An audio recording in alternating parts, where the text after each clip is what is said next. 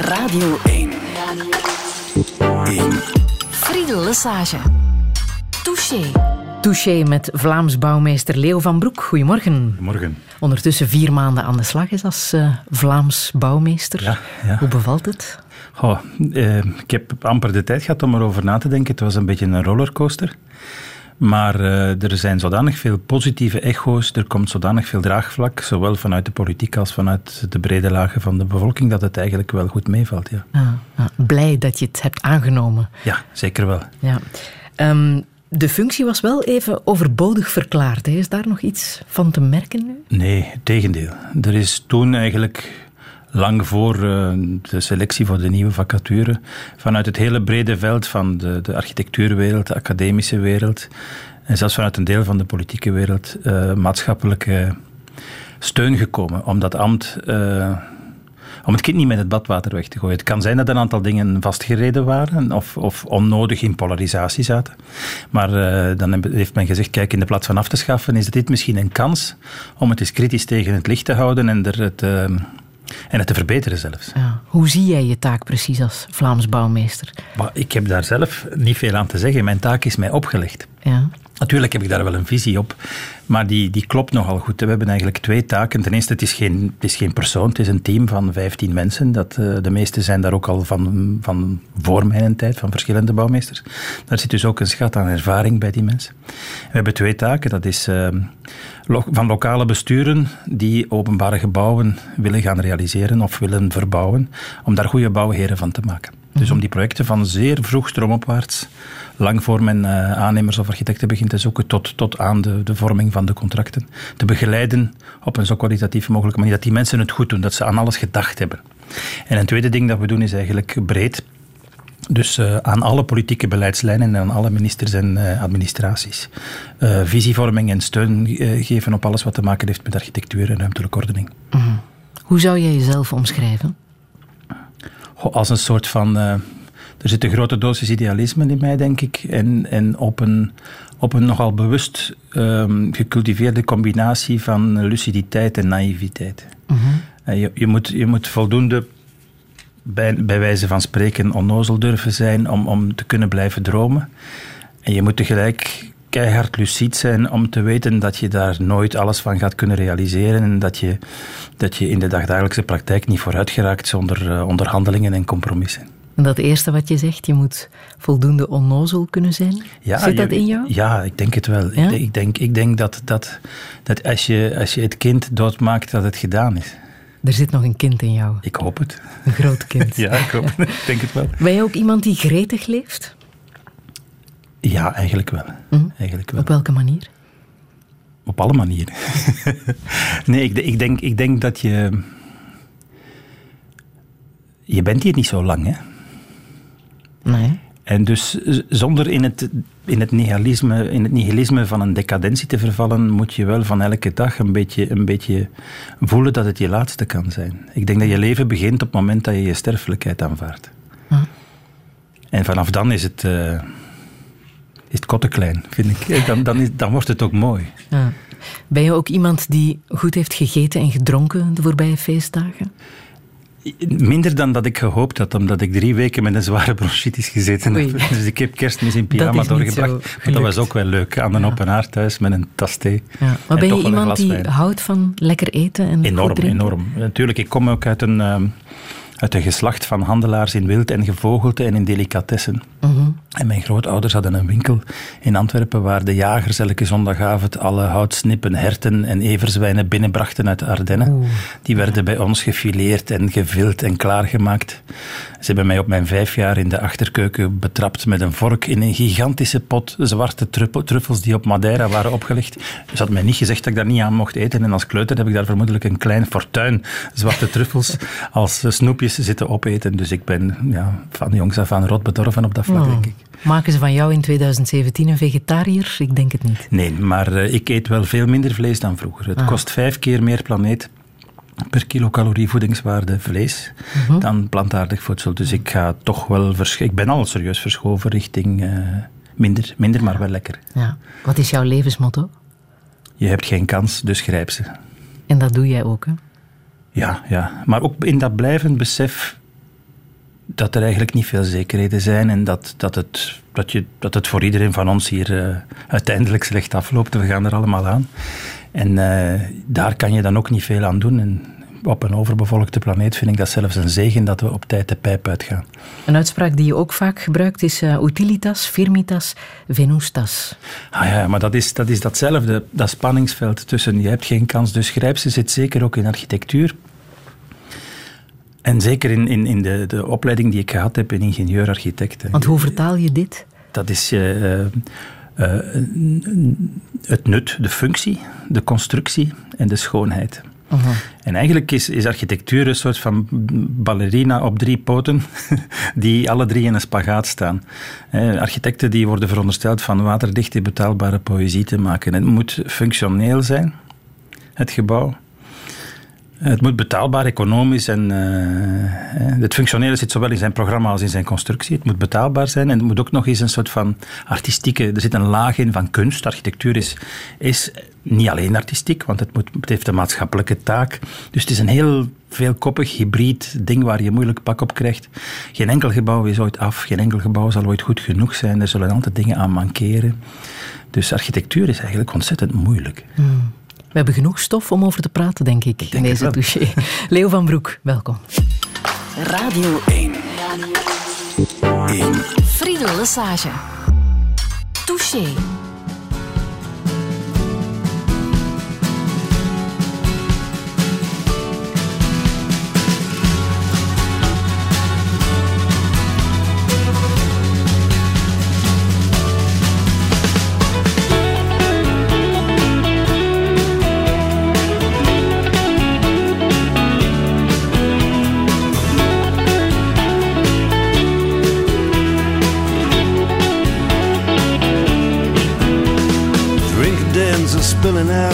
Staggering in a square. There's lads and lasses falling about and a crackling in the air. Then around the dungeon doors, the shutters and the queues. Everybody's looking for somebody's arms to fall into. That's what it is. That's what it is now. Here's frost on the graves and the monuments, but the taverns are warm in town. People curse the government and shovel hard food down. Lights are out in City Hall, the castle and the keep. The moon shines down upon it all, the legless and the sleepless. Cold on the toll gate with the wagons creeping through. Cold on the toll gate, God knows what I can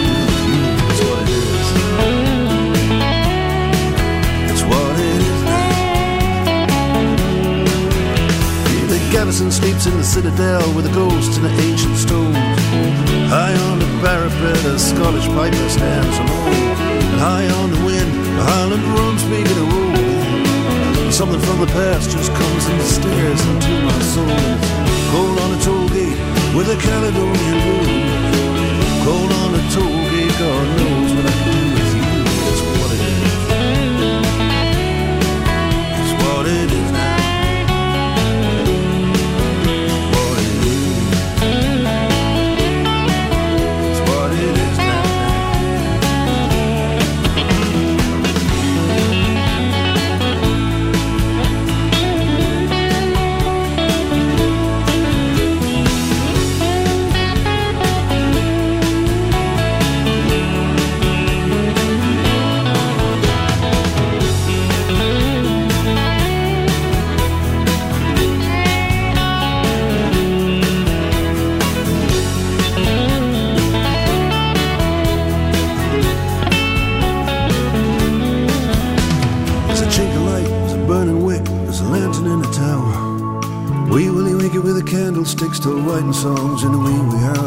Street. I take a walking stick from my hotel.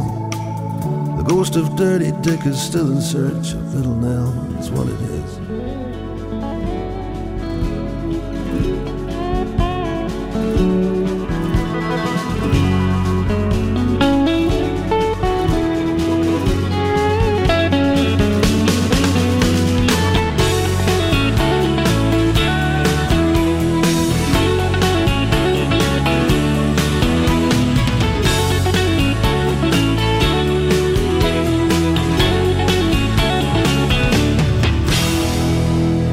What It Is door Mark Knopfler. Leo van Broek, waarom wou je dit laten horen? Oh, het is een het is een metafoor bijna voor de menselijke conditie. Het is wat het is. Ja. Tegelijk is het, uh, heb ik het opgezocht ook, het zit eigenlijk in, in Edinburgh. Het is een soort van het nachtleven. Uh, the Ghost of Dirty Dick is still in search for Little Nell. Dat is blijkbaar een lokale mythe of zoiets. Maar dus ja, de, de mensen zoeken nog steeds liefde. Uh, uh, de mens zoekt zijn soelaas in het nachtleven om de troost van het bestaan een beetje te verdrinken. Daar zitten heel veel dingen in die blijkbaar net zo goed als een lokaal, als, als een soort van breed menselijk verhaal kunnen, kunnen gelezen worden. En dan zit daar daarachter natuurlijk die meestergitarist Mark Knopfler, die voor mij gitaargeschiedenis geschreven heeft en waar ik altijd enorm van kan genieten als ik naar hem luister. Want je hebt een goed voornemen voor 2017 als het over gitaren gaat. Ja, ik heb met twee nieuwe gitaren gekocht. ik ben maar een amateurkrasselaar. Ja? Maar ik heb eh, besloten om les te volgen en mij daar toch wat verder in te verdiepen om wat te kunnen uh, op uh, blues-achtergronden mee een solootje te kunnen spelen. En dat begint met de aankoop van twee gitaren. Ja, ik, ik had er al twee, maar die, die staan nu in het architectenbureau. Dan kunnen de mensen daar ook een beetje musiceren als ze zin hebben. Ja, dat kan? Ja, ja er staat ook een vleugelpiano in ons, in oh, ons architectenbureau. Dat gaat samen. Ja, ja, ja. ja. We, werken is meer dan... Uh, uh, ontspannen mensen werken beter. Ja, als Vlaams bouwmeester um, ga je de dorpen en de steden af hè, om mensen te informeren. Je geeft lezingen over ja, jouw visie, uh, wat je van plan bent. Wat is jouw ervaring uh, tijdens die lezingen? Wat, wat merk je? Welke vragen hebben mensen? Ik ben ten eerste al geschrokken van het feit dat ik zelf geen initiatief moet nemen om, om de boer op te gaan. Dus het regent voor de moment uitnodigingen van lokale commissies ruimtelijke ordening, van landelijke gilden, van de Boerenbond in verschillende West-Vlaamse gewesten en dorpen. Uh, om eens te komen praten, om eens een lezing, om eens een debat op te zetten. Om, dus ik ben geschrokken hoe hard dat dan nu leeft bij de mensen. Iedereen is het beu van in de files te staan. Iedereen ziet dat als je gaat fietsen, dat je om de 100 meter ergens een villa ziet, dat we geen natuur meer hebben. Dus het is op. Mm men is tegelijk bang. Eh, we zijn gewoon van toch nog op het platteland wat te kunnen genieten. En dat genot is steeds moeilijker aan het worden. Hoe gaat het er in de toekomst aan toe gaan? Dus, dus wat ik voel is heel veel gezonde bezorgdheid bij, bij de mensen. Van het moet veranderen, maar als we dat fout gaan doen, wordt het er niet beter op. Dus uh, dat doet me wel deugd. En wat vertel je hen dan? Ik begin eigenlijk met, met over de plan, hele planeet na te denken en te zeggen, kijk, eh, we zijn met te veel mensen en natuur heeft iets heel eenvoudig nodig en dat zijn geen fotovoltaïsche panelen, dat zijn geen uh, passieve gebouwen, dat is geen groene technologie. De natuur heeft iets nodig dat wij veel moeilijker kunnen maken en dat is plaats. En dat is zo Terwijl simpel. die eerste drie die je noemt, die zijn daar al is iedereen nu toch over bezig. Maar dat we met veel te veel mensen zijn, dat hebben ze nog niet overal door. Hè. Dus het klimaatdebat is er al, uh, de, de, de zeespiegel gaat stijgen, eh, dat hele dat hele energetische ding, uh, het Al Gore-verhaal eigenlijk. Ja. Dat is al lang verteerd. Maar als we niet oppassen, zijn we klimaatneutraal nog altijd bezig met de ecosystemen vol te bouwen met ecologische gebouwen. Dus dat wij nog een probleem van hogere orde zijn, en bijvoorbeeld, ik heb een paar maanden geleden gelezen dat een florissante planeet waar er geen druk meer zou bestaan op de biodiversiteit, waar soorten niet meer bedreigd zijn, waar ecosystemen terug florissant zijn en nieuwe soorten beginnen maken, die zou slechts 2 à 4 miljard mensen bevatten. En we zijn met 8 en we gaan naar 11.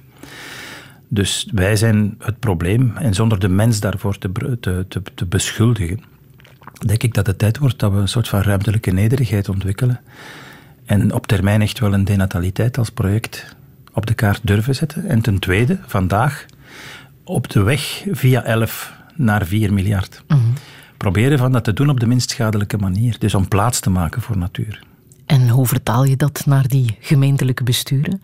Zo'n groot verhaal? Van stop met te verkavelen, bouw niet meer vrijstaand of in half open bebouwing. Ga ook in rijwoningen met tuin wonen, vlak in je dorpskern. Laat, laat wat woontorentjes en appartementen toe in je dorp. Uh, laat de helft van je stadspark gecontroleerd verwilderen, dat daar ook een beetje mini-natuurgebieden ontstaan. Dan is het ook leuk om in je dorpskern of in je stadskern naar een stukje natuur te kunnen kijken. Laat je private tuin gecontroleerd een beetje meer verwilderen en biodiverser worden. Dus een soort van mensen niet alleen een, een, een, groene technologie, maar ook een groene relatie tussen mens en planeet doen opstarten. Dat is een beetje mhm. wat ik probeer te vertellen. Mhm. De betonstop. Tegen 2040. Ja, dat is natuurlijk een, een, een kreupelwoord. Hè. Dat is een draak van een woord. Die is niet door, door de politici en ook niet door de bouwmeester gecreëerd. Maar dat heeft eigenlijk niks te maken met betonstop. Dat heeft te maken met het feit dat we geen open, zo snel mogelijk willen proberen om geen bijkomende open ruimte meer aan te snijden. Ah, ah. Je bent niet gelukkig met dat woord, betonstop? Nee, nee ik vind dat eigenlijk... Uh, want we gaan veel beton nodig hebben om te gaan verdichten. Het is uh -huh. zeker geen uh, stop met bouwen. Hè. We moeten bouwen in de dorpskern rijwoningen maken, appartementsgebouwen maken, steden verdichten. Dat is misschien al een misvatting uh, Tuurlijk, die dat bestaat, is een heel grote misvatting. De, de, de ontsnippering en de ruimtelijke krimp van Vlaanderen naar compacte steden en naar beter openbaar vervoer.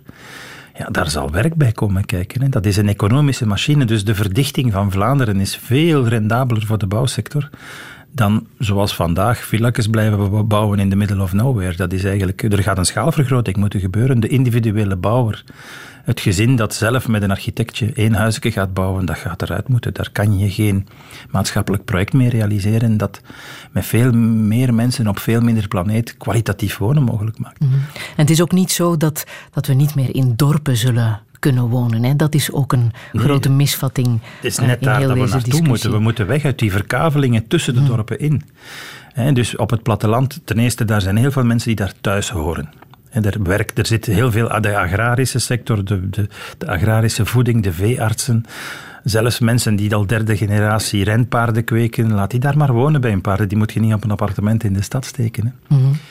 Maar, maar, maar ook mensen die zeggen, ik wil wel uh, in Brussel werken, maar ik wil kort bij het platteland wonen. Laat die in, in, een rijwoning met tuin of in een appartement in de kern van een landelijk dorp gaan wonen, want daar is het ook erg nu. Mm -hmm. Al die middenstand is daar weg. Al die dorpen zijn leeg. Mensen rijden met een auto naar de supermarkten, naar de crash, naar de scouts, naar de eerste ex, naar de tweede ex. Alle weder samengestelde gezinnen zijn Uber-chauffeurs aan het worden die in de weekendfiles staan. En die dorpen, dat zijn eigenlijk ook geen compacte centra meer. Daar is geen schooltje meer, daar is geen crèche meer. Dus daar, daar zijn kritische drempels. Er moet ook genoeg, dat is een Vlaams oud woord, hè, begankenis, mm -hmm. zijn. Om te zorgen dat die dorpen terug leefbare gemeenschappen worden. Als je het vergelijkt met uh, andere landen, hoe, doen wij het? Uh... Slecht. Wij hebben per inwoner het groot, een van de grootste ruimtebeslagen van Europa. Dus we hebben omgekeerd per gebruikte hectare van ons land een zeer lage densiteit binnen het ruimtebeslag. Op het hele land gemeten hebben we de derde hoogste bevolkingsdichtheid. Maar we versmossen zodanig veel grond met die lage dichtheidsverkavelingen dat we binnen ons ruimtebeslag gemeten de derde of de vierde laagste dichtheid van Europa hebben. Dus we nemen per persoon te veel ruimte in. Ja, Daar dat komt is het eigenlijk het op neer. probleem. Ja. In vergelijking met Engeland bijvoorbeeld? Uh, dat is uh, goh, bijna, bijna, die zitten op 1,7, 1,8 keer meer mensen per gebruikte hectare. Dus uh, als we dezelfde densiteit hadden zoals het Verenigd Koninkrijk, dan wonen er vandaag al 17 miljoen Belgen in ons land. Daar gaan ze nieuwe dorpen en steden bouwen. Hè? Ik heb het gehoord en ze gaan hun green belt kapot maken. Ik denk dat ze niet goed bezig zijn. Oei, toch niet? Nee. Hm. Nu, als ze het opnieuw doen met een dorp compact, met een green belt rond, misschien, maar ik denk dat de geschiedenis van de stedenbouw, en uh, ik denk dat ik dat dank aan de opleiding van mijn uh, twee voorgangers geleden, Marcel Smets, de, de tweede laatste bouwmeester, die in zijn, in zijn lessen stedenbouw ook altijd aantoonde dat het heel moeilijk is om new towns te bouwen.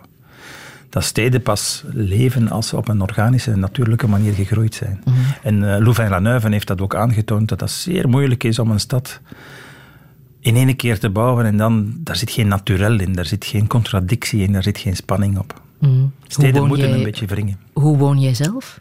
Ik woon in een toren in Brussel. Een toren?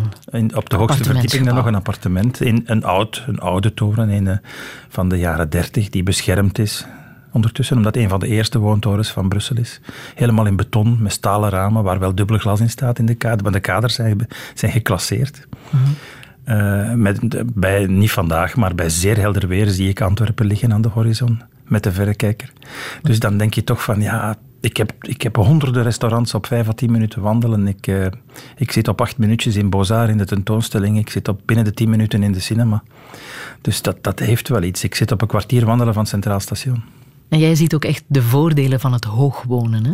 Ja, ja ik, ik doe dat ook heel graag. Ik heb, Letterlijk, want je hebt een prachtig zicht. Ik heb bijna twintig jaar in een tuinwijk gewoond in Leuven. Ik ben geboren in Antwerpen in een gewoon rijhuis in de stad. Je bent opgeklommen. Ja, maar dat is niet zozeer een hiërarchische opklimming als een... Nu heb ik een permanent gevoel van met vakantie te zijn. Je komt... beneden heb je een andere relatie met de stad dan boven. Ik heb boven een soort van eh, vakantiehotelgevoel. Zo. Je kijkt daar zo plotseling naar de wereld in de plaats van naar je, naar je stad.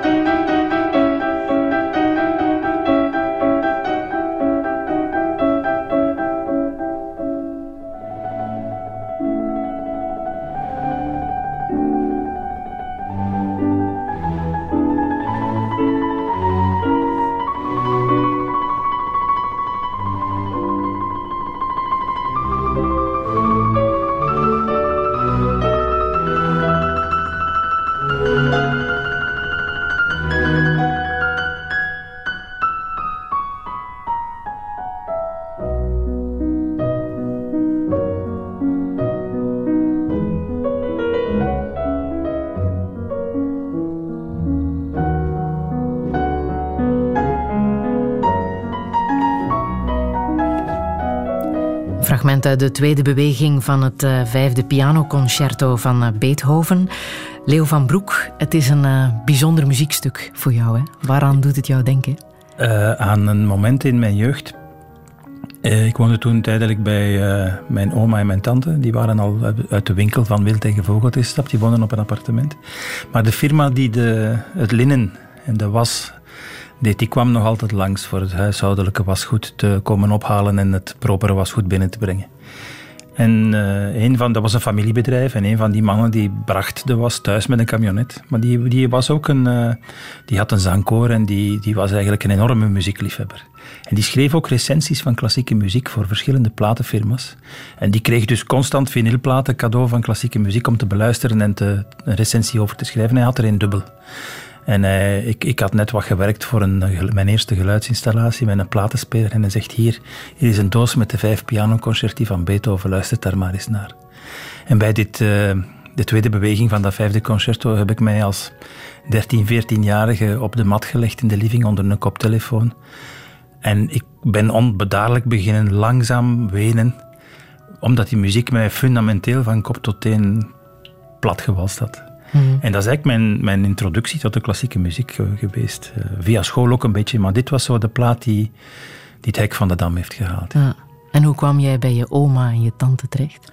Oh, ik heb een, uh, een moeilijk nest gehad in mijn jeugd van gehavende mensen die onderling niet goed overeenkwamen, ruzies over erfenissen, tijdelijk bij mijn ouders, tijdelijk bij mijn oma en, en tante gewoon terug naar mijn moeder. Mijn vader gestorven toen ik twaalf was mijn moeder gecolloqueerd in psychiatrie na, na een depressie die verschillende jaren geduurd heeft vanaf mijn negentiende. Dus af en toe bij mijn, bij mijn, zus gewoond, die bij mijn moeder woonde, dan weer niet bij mijn zus gewoond. Zelf uiteindelijk bij mijn meerderjarigheid een stukje de familie gedwongen om die hele vete over kleine bedragen, erfenissen die totaal geen belang hadden, te laten vallen en een stukje pacificatie binnen te brengen. Maar ook daardoor heel beschermend opgevoed. En, en, en, pas mijn eerste fiets gekregen toen ik 17, 18 jaar was. De meeste mensen kregen dan een auto. Allee, dus heel rare dingen meegemaakt in mijn jeugd. Uh, maar wel een goede school gehad. Mm -hmm. En heb je dat als een gemis ervaren tijdens eigenlijk, eigenlijk wel. toch wel de belangrijkste jaren van je leven, hè? die, ja, die puberjaren? Je, je, kom, je, komt daar een beetje, een beetje sociaal en menselijk gehandicapt uit, omdat je, je vertrouwenspersonen, dat blijken nooit stabiele mensen te zijn. De andere kant zegt dan dat dat slechte mensen zijn. En je hecht je dus afwisselend aan verschillende mensen, die, je valt dan telkens door de vloer. Het blijkt niet te kloppen, het verhaal. En je wordt daar misschien wel door gesterkt, omdat je dan geleidelijk aan je eigen referentiefiguur moet proberen te worden, maar dat kan je nog niet op dat moment. Dus je komt daar ook een beetje sociaal gehandicapt uit, heel verlegen, dat zou je nu niet zeggen. Ik, uh, ik durf niet dansen, ik durf niet uitgaan, ik durf niemand aanspreken. dus dan, dan heb je er wel...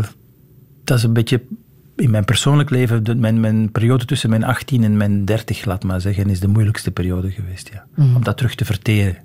Maar een goede eh, school, zeg je? Ja, ja, die heeft veel, veel, veel goed gemaakt ook. Op welke manier was, dat was die plek het, jouw redding? Het uh, Saverius College in Antwerpen. Ja. Een, uh, een jezuïtenschool, met ook wel heel wat uh, lekenleraars. Maar onze, onze leraar Latijn, Nederlands, uh, was een uh, jezuïet, die, een Frans ook gaf, die was een jezuïet, Paul Mommaers, een schitterende persoon. Die doseerde aan de Sorbonne, als prof daar. Die had drie of vier uh, verschillende faculteiten met glans afgerond. Was een specialist in middeleeuwse mystiek. Had een boek geschreven over Hadewig. Kende de hele Nederlandse en Franse poëzie van buiten. heeft ons op de meest cynische wijze het, het gedicht Het Huwelijk van Willem Elschot leren lezen. En eh, misschien heb ik daar zelfs, uh, dankzij de Jezuïeten, heb ik mijn geloof verloren, denk ik. Ik was toen nog misdienaar in mijn jonge jaren en zo. Mhm. Ik ben totaal agnosticus geworden nu. Dus, maar het maatschappelijk engagement is daar wel gekomen ook. Plus de introductie tot literatuur, filosofie, kunst, muziek. Wij gingen s'avonds met de klas naar, naar bioscoop, uh, naar theater, naar, naar muziekvoorstellingen. Wij bespraken symfonieën in de les. Dus dat was, mhm. dat was toch wel iets anders dan alleen maar het was wel Latijn-wiskunde en als je twee buizen had, vloog je van school. Hè. Het was een heel veeleisend niveau, maar het was niet streng. Het was streng qua ambitieniveau. Het was niet competitief daarom. Uh, want je kon de leraar met de voornaam aanspreken en alles was heel gemoedelijk, maar, maar het, het niveau was wel hoog, inhoudelijk. Ah, en waarom heb je gekozen voor architectuur als, als studie? Goh, ik, ik ben nog altijd niet uit mijn keuze, want ik wou net zo goed gitarist of chirurg worden. En ik, eh, ik wil dat nog altijd een beetje, denk ik. Maar, maar ik, ik deed toen Latijn-wiskunde en ik tekende graag. En als je zegt, ja, wiskunde dat is het rationele, tekenen is het irrationele, dan zit je heel snel bij ingenieur-architect natuurlijk. Mm Bij die dus hybride vandaar. Ah. Ja. André Loeks was jouw grote mentor. Ja, ja, hij is de promotor geweest van mijn thesis. is altijd ook een beetje mijn groot voorbeeld geweest. En waarom? Omdat hij ook ingenieur-architect is, maar tegelijk met architectuur in ontwikkelingslanden bezig was, tegelijk met achterstelling in de steden in ons land bezig was. Dus opnieuw doordrongen was van, dat is altijd een voorbeeld geweest voor mij, dat besef van, het gaat hier niet om design. Het gaat hier niet om voor rijke mensen uh, dure, koude, neomodernistische meubelen in een lege living uh, te gaan ontwerpen met een uit de vloer komende geluidsinstallatie en een, uh, een superhoge rendementsketel en een passieve verwarmingsinstallatie. En, daar gaat het niet over. Het is geen designprobleem. Architectuur is de vraag hoe geef je vorm aan de ruimtelijke aanwezigheid van de mensheid op aarde. En dat is verdomme een belangrijke vraag. Oh. Hi, tiger. Teach me, tiger, how to kiss you. Show me, tiger, how to kiss you.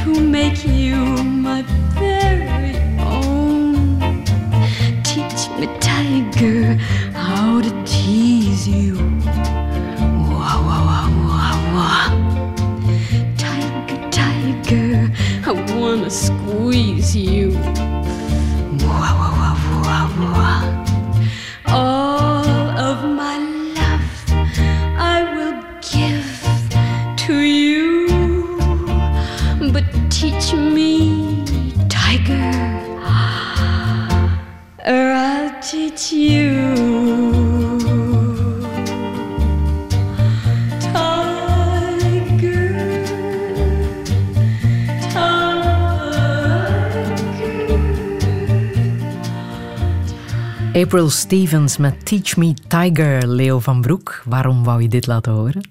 Uh, lekker stout, hè? Ja. ja ik vind dat een sublieme manier uh, uh, hier, hoe een vrouw op, op, op een ervaren vrouw, dat is duidelijk aan de laatste zin, or I'll teach you, te speelt alsof ze onervaren is. Hè. Dit is. En dit is een heel mooie metafoor voor het hele spel van liefde en verleiding tussen man en vrouw, hè, dit, dit, dit nummer. Mm. En zo, zo, maken ze ze niet meer vandaag, vind ik. Nochtans, je hebt een architectenbureau met jouw ex-partner, ja. Bogdan. Uh, en Van Broek, zo heet het architectenbureau. Uh, al tien jaar lang. Dit jaar heb je een feestje te vieren met uh, bijzondere projecten. Hè. Ik wil ze even oplijsten. Het Bacala Academy in Leuven, dat heel knappe ovale gebouw. Is het rondgebouw? Is het een rondgebouw? Ja. als je er voorbij rijdt, moet je eens extra goed kijken. Het, kanaal van, het kanaalgebouw van Axel Vervoort in Weinigem. De River Towers in Charleroi, die nog moeten gebouwd worden, dacht ik. in Flanders Fields zit jij ook voor iets tussen? In, nee, nee, nee. Daar hebben, we, nee? hebben we meegedaan aan de wedstrijd, maar we hebben niet gewonnen. Ah, oké. Okay. Ja, ah.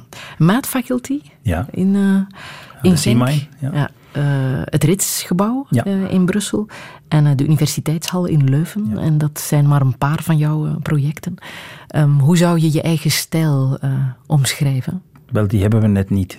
Ah. We zijn niet met, met esthetiek bezig. En dus de vorm van onze gebouwen is, is eigenlijk geen. We hebben daar geen ideologie, we hebben daar ook geen vooraf geformuleerde definitie over. Wij, wij hebben een manier van werken. En als de klant, het programma en de plek altijd anders zijn, dan zou het raar zijn dat je stijl, dat je daar een soort van constante vorm uh, voor als oplossing zou kunnen brengen. Wat dus, is dan dus- jouw manier van werken? Uh, het, is, het is de mijne, het is de onze. Het is dus echt iets dat we in een heel team gedragen hebben. Uh, dat is gezamenlijk de vraag eerst tegen het licht houden. Soms zeggen we nee, van daar moeten we zo'n dingen niet bouwen. Sorry, we kunnen u niet helpen. Dus we zeggen nee tegen iemand die op een greenfield wil bouwen. We hebben al 10, 11 jaar geen enkel individuele woning in het buitengebied meer gebouwd. Dus wie bij ons binnenkomt met een leegstaande groene kavel op een autoafhankelijke locatie, of dat dan nu voor een villa is, of voor een fabriek, of voor een school, of wat dan ook, die kunnen wij niet helpen. Dus we zijn kritisch in de vraagstelling te mhm. bekijken. En dan gaan we samen met die opdrachtgever op zoek naar wat zit er nu onder die vraag? Waarover gaat het hier nu echt? Wat is er nu niet belangrijk? Dus, dus als we in Charleroi aan die torens bezig zijn, we wachten op de vergunning nu. Dat is in een verloederde zone van een oude betonfabriek, waar heel veel naalden, drugs, de naalden liggen op straat, er zitten kraak, krakers in de panden, het is nachts gevaarlijk. Ja, hoe bouw je daar pioniersbewoning? In mhm. zo'n omgeving. Dan gaat het over sociale controle, veiligheid, gelijkvloers actief houden, geen blinde muren, geen garagepoorten, geen dode hoeken maken. Al dat soort zaken. Uh, horeca mengen met uh, woonondersteunende diensten enzovoort. Dus je bent eigenlijk bezig met de kwaliteit van het leven in de stad, maar ook de kwaliteit van het leven in die appartementen. Hoe kunnen we voor een, een, een gebied zoals Charleroi, met heel veel werkloosheid, leegstaande industrie, heel lage koopkracht. Mensen kunnen bijna zeer kleine bedragen lenen van de banken. Hoe kunnen we zorgen dat die appartementen betaalbaar zijn? Dus die moeten klein genoeg zijn, maar toch wel goed bewoonbaar, een ruimtelijk gevoel krijgen, dat je er uh, u niet opgesloten voelt. Dus dat zijn, dat zijn dan de uitdagingen die we naar boven brengen. Mm. Het lijkt mij ook de meest interessante uh, opdracht voor een architect om op de meest triestige plek van België, Charleroi, om daar iets nieuws op te bouwen. Maar ik denk dat dat de essentie van architect zijn is. Dat is eigenlijk als een soort van... In die zin zijn we, ben ik dan toch ook chirurg, vind ik. Ja? Je, de aarde is een, een, patiënt en op sommige plekken is die, ja, is die ziek of heeft die gangrene. Moet je echt snijden, moet je opereren en moet je verbouwen.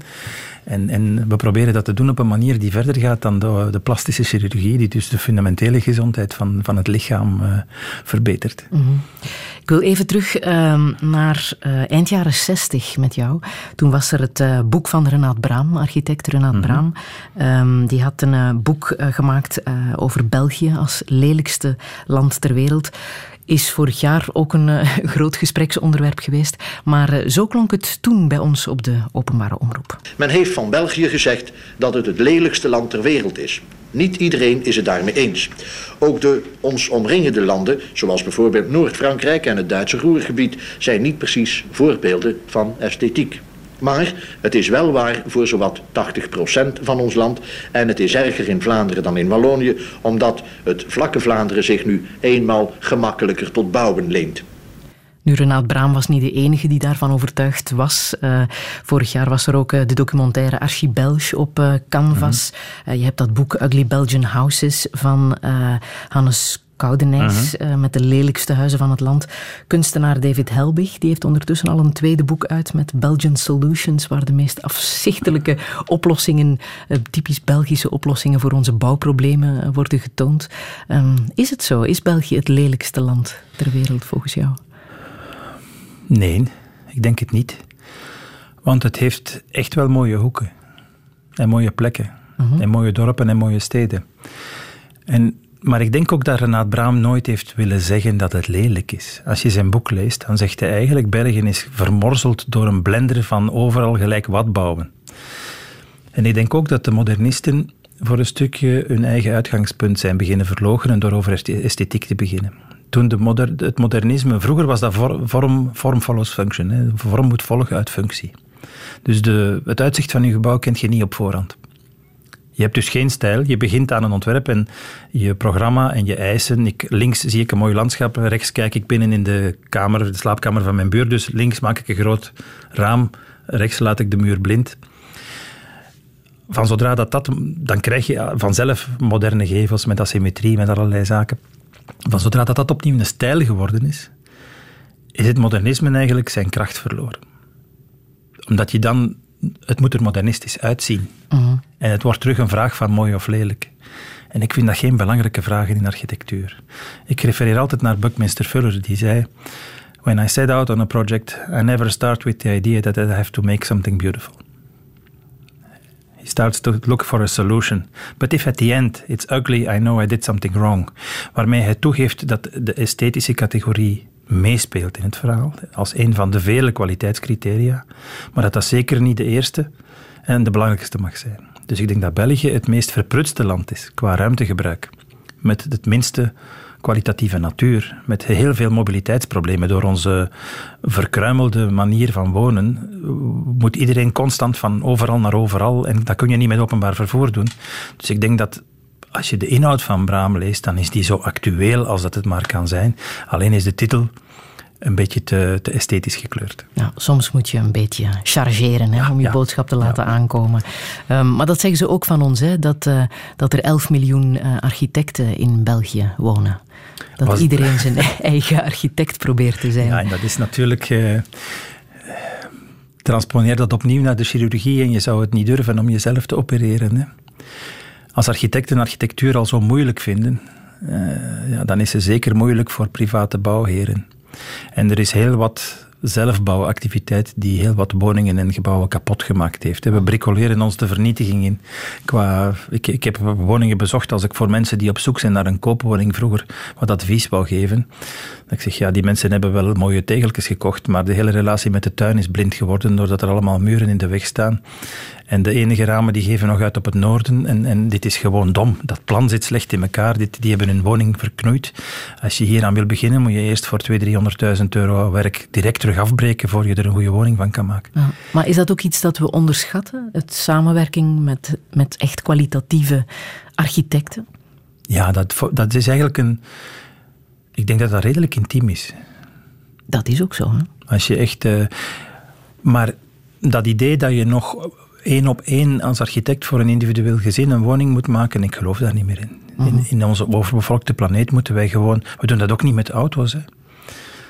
Je zou opties kunnen geven in woningen. Dat je dat kan kleuren in wit, in natuurkleuren, in hout, in, in, in, in marmer en staal. Je mag je, een aantal designkeuzes, die, maar dat je een soort van plug-in systemen ontwikkelt. Uh, waarmee, uh, waarmee je je woning zou kunnen personaliseren. Maar, maar ik, ik denk dat daar ook dat het niet meer ecologisch is om op individuele kavels nog individuele dingen te gaan doen. Hoe ecologisch zijn al die uh, shoppingcentra die ze toch maar zullen blijven bijbouwen? Maar ik denk niet dat er nog veel gaan komen. Toch? Uplace? ja, het staat ook ter discussie en, en, en als het er komt, dan denk ik dat het een van de laatste zal zijn. Dus de zwanenzang van, van een verhaal van, Docs in Brussel uh, is af. ja, maar draait niet goed hoor Draait niet. Dus het verbaast me niet dat dat niet draait. Ik denk dat de stad het beste shoppingcenter is dat we kunnen bedenken. En dat ook shoppingcenters, als ze te groot worden en te ver van de stad liggen, op een mobiliteitslocatie die onduidelijk is qua openbaar vervoer en qua bereikbaarheid.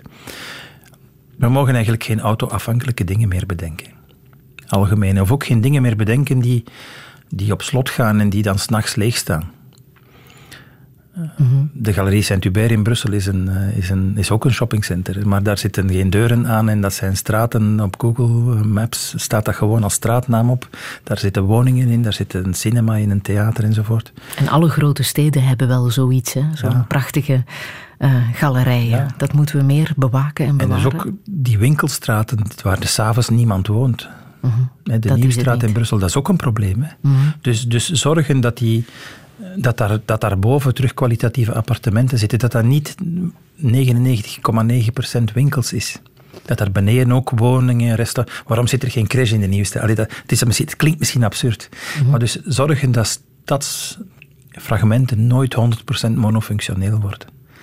Want eigenlijk is de Nieuwstraat even, even problematisch, vind ik, dan, dan een Uplace of een Docs. Dat zijn 100% monofunctionele buurten waar s'avonds om 7 uur ook het licht uitgaat. Ja het Justitiepaleis in Brussel. Dat gigantische gebouw. daar is ooit over gedroomd geweest. en daar had jij plannen mee. Goh, we hebben meegedaan aan die ideeënwedstrijd, omdat die toch niet leidde tot een potentiële opdracht. Je mocht een, een boekje, een gedicht, een standbeeld, je mocht iets indienen.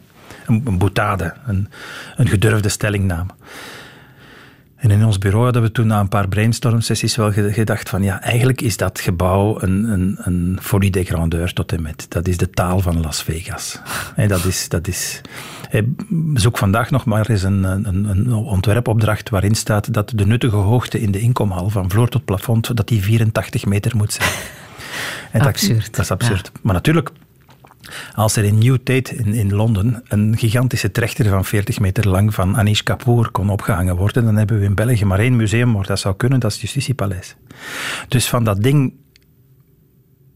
een gebouw maken dat we teruggeven aan, de, aan het volk. Misschien ook als een wedergoedmaching voor het feit dat de halve marollen zijn afgebroken om het, om het te bouwen.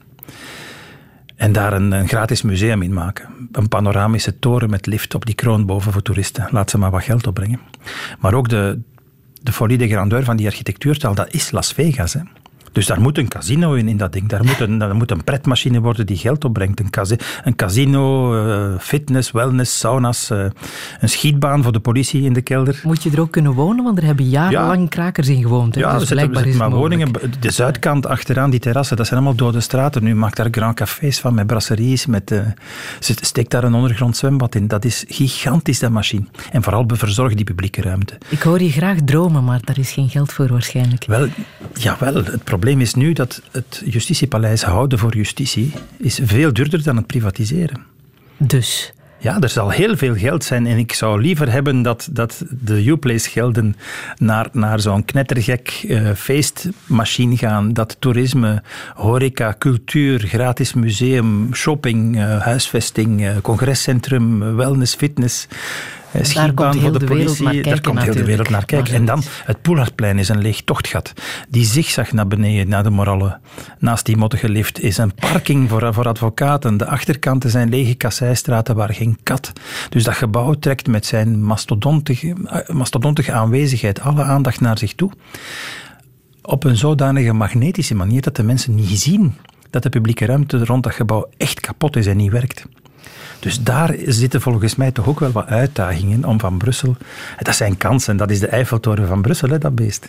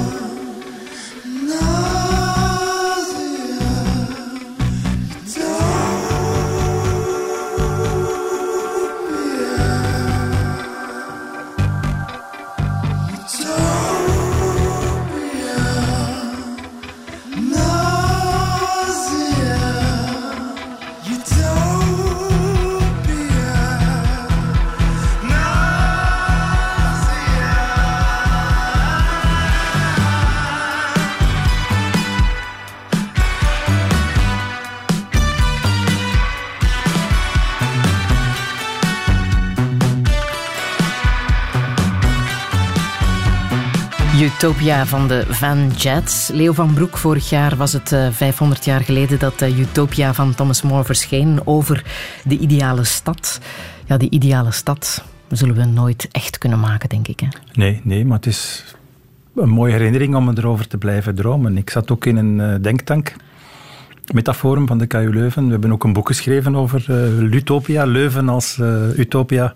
Een mhm. soort van virtuele oefening van hoe zou een stad er over een aantal... Uh, natuurlijk mislukt dat zo'n ding. We hebben dat met een aantal proffen gedaan, eerder als uh, humoristische denkoefening. Maar het was wel plezant om eigenlijk uh, na te denken over de toekomst. Ja. Ah, maar als je kijkt in de literatuur, zijn er ontzettend veel boeken die uh, zijn voortgesproten uit het boek Utopia van uh, Thomas More, 1400 als het er niet meer zijn. Eén daarvan is een van jouw favoriete boeken, The Fountainhead van Ayn Rand, de Russisch-Amerikaanse schrijfster, filosoof. Waarom is dat boek en ook de verfilming daarvan voor jou zo betekenisvol? Eigenlijk gebruikt ze architectuur. De, de fountainhead is het Engels woord voor de, de, de, de, de oorbron. De hoofdbron van een rivier. dus een rivier kan uit verschillende bronnen, maar de fountainhead is de, de belangrijkste bron die de rivier voedt. En ze zegt eigenlijk dat ehm, de, de vrijheid van het menselijke individu en zijn intellectuele kracht is de oorbron van de menselijke vooruitgang. En dus niet het collectieve, maar het individu. Van zodra een individu ondergeschikt wordt aan uh, het collectieve, of aan de, de public opinion, zoals ze dat mooi in, het, in de roman zegt, wordt hij, gaat dat individu kapot aan een soort van Moeder Teresa-complex. Het is alsof een, een, een, dokter die... Een dokter moet zorgen dat hij zelf eerst gezond is of hij is te ziek om andere mensen te genezen. In, in, de, in de vliegtuigen zegt men dat. Als de, de, de druk in de cabine valt, moet je eerst je eigen masker aandoen, want anders val je flauw voor je het masker van je kind kan, kan opzetten. Dus, dus zonder in, in egoïsme te vervallen of in de, de meer liberale uh, Tea Party-interpretatie die aan Ayn Rand nu in Amerika wordt gegeven, denk ik dat ze daarmee wel een heel belangrijk soort van, van statement neerlegt van de mens moet toch opkomen voor zijn vrijheid en voor, zijn, voor het kunnen ongebreideld doen bloeien van zijn intellectuele kracht. En de film toon je jaarlijks aan jouw studenten? Zo. Ja, in, in de opleiding deontologie, dat ik dus zeg, een architect moet zijn klant niet de stijl van de architect in de maag splitsen, maar moet ook durven zeggen van ik ben uiteindelijk wel de specialist en ik, ik moet wel luisteren naar wat de opdrachtgever wenst, maar er blijft een hoger belang dat ik moet dienen en ik moet niet alles doen wat men mij zegt. Eh, inspraak in de keuken, als een moeder alleen maar met inspraak kookt, dan maakt ze alle dagen chips, Coca-Cola, fritten en mayonaise. En dan heeft ze hele vette, ongezonde, ongezonde kinderen. Dus je, je, hebt een, een, evenwicht nodig in die twee en dat zit wel mooi in dat boek, vind ik. Ik mis iets bij jou. Als ik jou zie, is het met een vintage fototoestel rond, uh, rond de hals. Ja, het is er niet bij vandaag. Nee, nee. Maar is het is eh, jouw favoriete voorwerp, denk ik. Hè? Jouw, jouw, jouw grote hobby, het, uh, het fotograferen. Dat is, begonnen op mijn 16, 17 jaar. In de donkere kamer. En dan heb ik nadien, ik heb mijn burgerdienst nog gedaan op de faculteit architectuur als fotograaf. Nog, uh, nog 20 maanden ook voor het, het, eindwerk van André Lux heb ik voor zijn doctoraat heb ik, heb ik een Maar bij voorkeur met die vintage uh, Ja, dat is, dat is recent. Ja? Maar het is vooral, uh, uh, ja, je moet daar terug manueel mee scherp stellen en je, je moet terug wat trager werken. En wat fotografeer je het liefst? Oh, dat, dat, ik ben heel veel bezig met foto's die er zonder nabewerking uitzien als schilderijen. Of als pentekeningen. Aha. Dus takken van bomen in tegenlicht. Maar ook mensen, schaduwen, silhouetten van gebouwen. Dingen, dus het grafische in het fotografische. Ah. Villa Cavrois heb je ook uitgebreid gefotografeerd. Ja, heerlijke, heerlijke restauratie van een project van Malé Stevens. Uiteraard is architectuurfotografie een belangrijk deel van de crossover tussen mijn, mijn beroep en, en die passie van die fotografie. Ik ben nu al bijna 15 jaar digitaal bezig. En sinds kort, een paar maanden geleden, zijn een paar van mijn foto's in groot formaat gekocht door iemand die geïnteresseerd is. Oh, nou beginnen je ogen te blinken. Wel, ik, zou, ik, zou, ik zie het wel zitten om eens eh, met een, met een potentiële galerist aan de slag te gaan en te kijken of we er niks structureel van kunnen maken. Omdat het, uh, het begint stil aan een groot stuk van mijn vrije tijd op te eten. Ja. Ah. Jouw favoriete fotograaf is uh, Pierre Gonor. Wat moeten we van hem weten? Hij maakt eigenlijk portretten van mensen. Soms van gehavende mensen. Ze zijn nog vuil van de steenkolenstof, of ze zijn gehandicapt, of uh, ze zijn gewoon heel oud en door het leven getekend.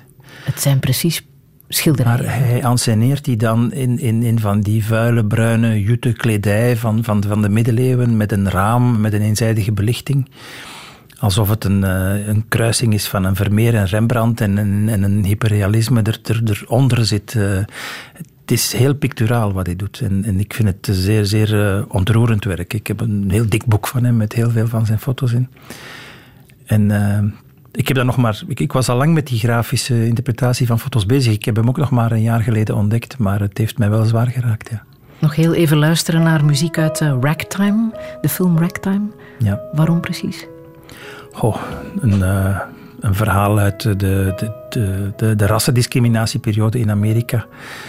Uh, ik ben daar buiten gekomen met een krop in de keel en met, met, een, met een goesting om alle onrecht in de wereld te wraken.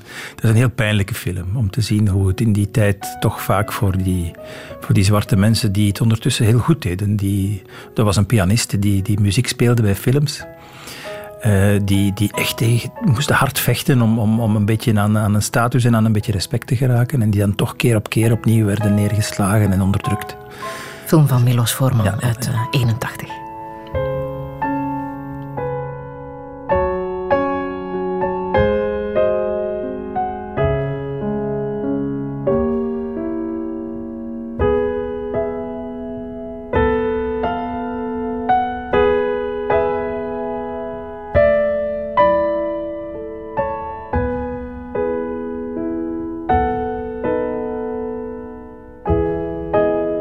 Muziek uit uh, Ragtime van Milos Forman. Radio 1.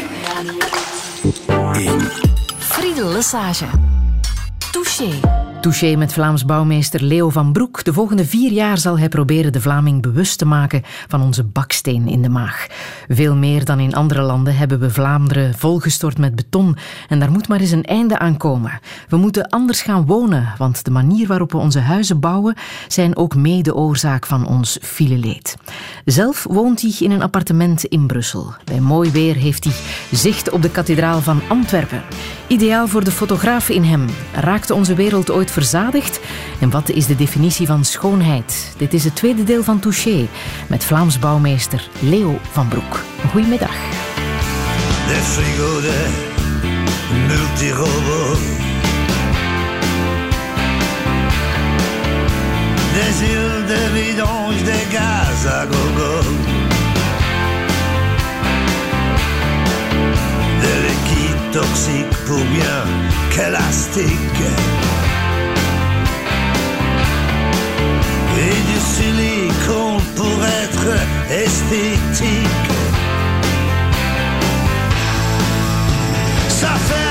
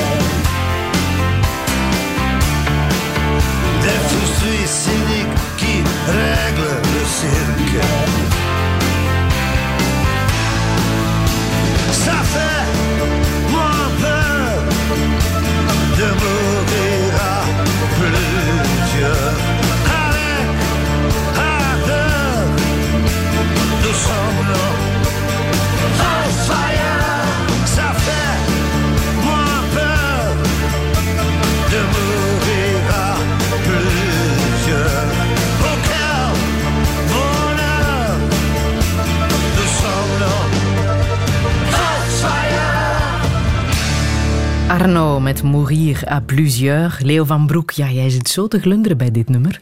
Ja, ik vind dit geniaal als, als pamflet, als affiche, als pancarte tegen, tegen consumerisme, tegen vervuiling, tegen de markt die de wereld kapot maakt. De, de verrommeling, alles, alle junk die we kopen en wegsmijten. En, eh, ik vind dit beter dan eh 20.000 fotovoltaïsche panelen om, om de mensen ecologisch geweten te schoppen. Als je ergens een allergie voor voelt, dan is het voor de term economische groei.